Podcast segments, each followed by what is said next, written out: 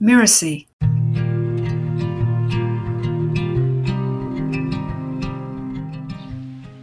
Hodja Nasruddin decided to go in search of some new meditation techniques. He saddled his donkey, went to India, China, and Mongolia, talked to the great masters, but found nothing. He heard the story of a wise man in Nepal. He journeyed there, but as he was climbing the mountain to meet him, his donkey died of exhaustion. Hi, I'm Lisa Bloom, the story coach, and you're listening to Once Upon a Business. In each episode, we explore a story, a fairy tale, folk tale, or traditional story, so that we can discover the amazing lessons relevant for business and for entrepreneurs. Nasruddin buried the donkey there and then in Nepal and wept sadly. Someone passed by and commented, You came in search of a saint. This must be his tomb, and you are lamenting his death.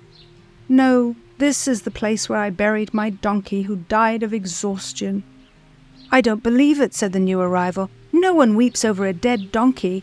This must be a place where miracles occur, and you want to keep them all for yourself. Although Nasruddin explained again and again, it was no use. The man went to the next village and spread the story of a great master who cured people at his tomb, and soon the pilgrims began to arrive. Gradually, news of the discovery of the wise man of silent mourning spread throughout Nepal, and crowds rushed to the place. A wealthy man came, thought his prayers had been answered, and built an imposing monument where Nasruddin had buried his master. In view of everything, Nasruddin decided to leave things as they were. But he learned once and for all that when someone wants to believe a lie, no one can convince him otherwise.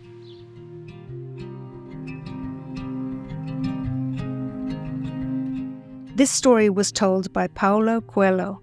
I love the Hodja Nasruddin stories, the idea that wisdom and humour live together, that we can be both foolish and smart at the same time, it's wonderful and a very accepting and interesting perspective. We don't want to be laughed at, and yet sometimes our behavior is just funny. And I think it would do us a great service if we could all just lighten up a little. I love the end of the story when someone wants to believe a lie, no one can convince him otherwise. So true. How often have we tried to convince someone of something, but no matter what we say, it's just no use?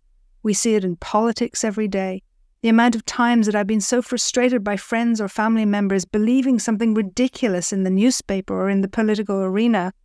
It's hard to do what Nasruddin does, to accept what is and walk away. May we all learn that lesson. This story shows that going viral is not a new idea. It wasn't born in the last 10 years. The story instead points to how quickly a lie can be born from ignorance and how that lie can manifest in all kinds of ways.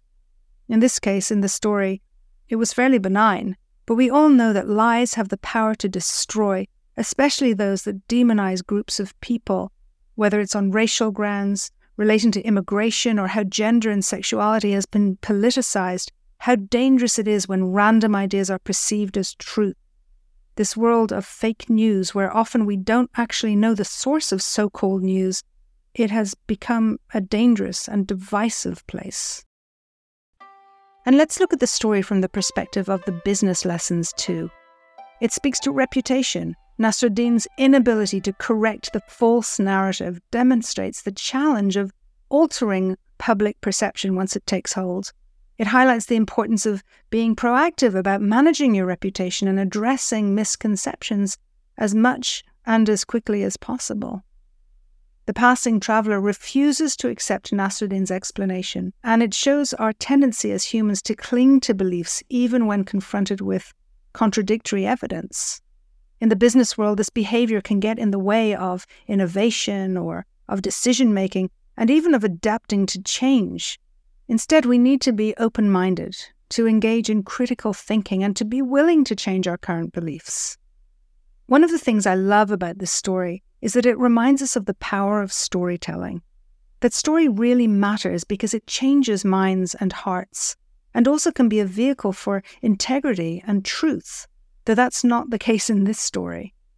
But a well crafted story in our marketing or our outreach, in the way we talk about our products and services, in the way we communicate within our business and to our clients, this is the opportunity to embody our integrity and our honesty so that we establish trust. This is the key to success in business. And yet, this story is all about the power of the story that's inferred, that's made up.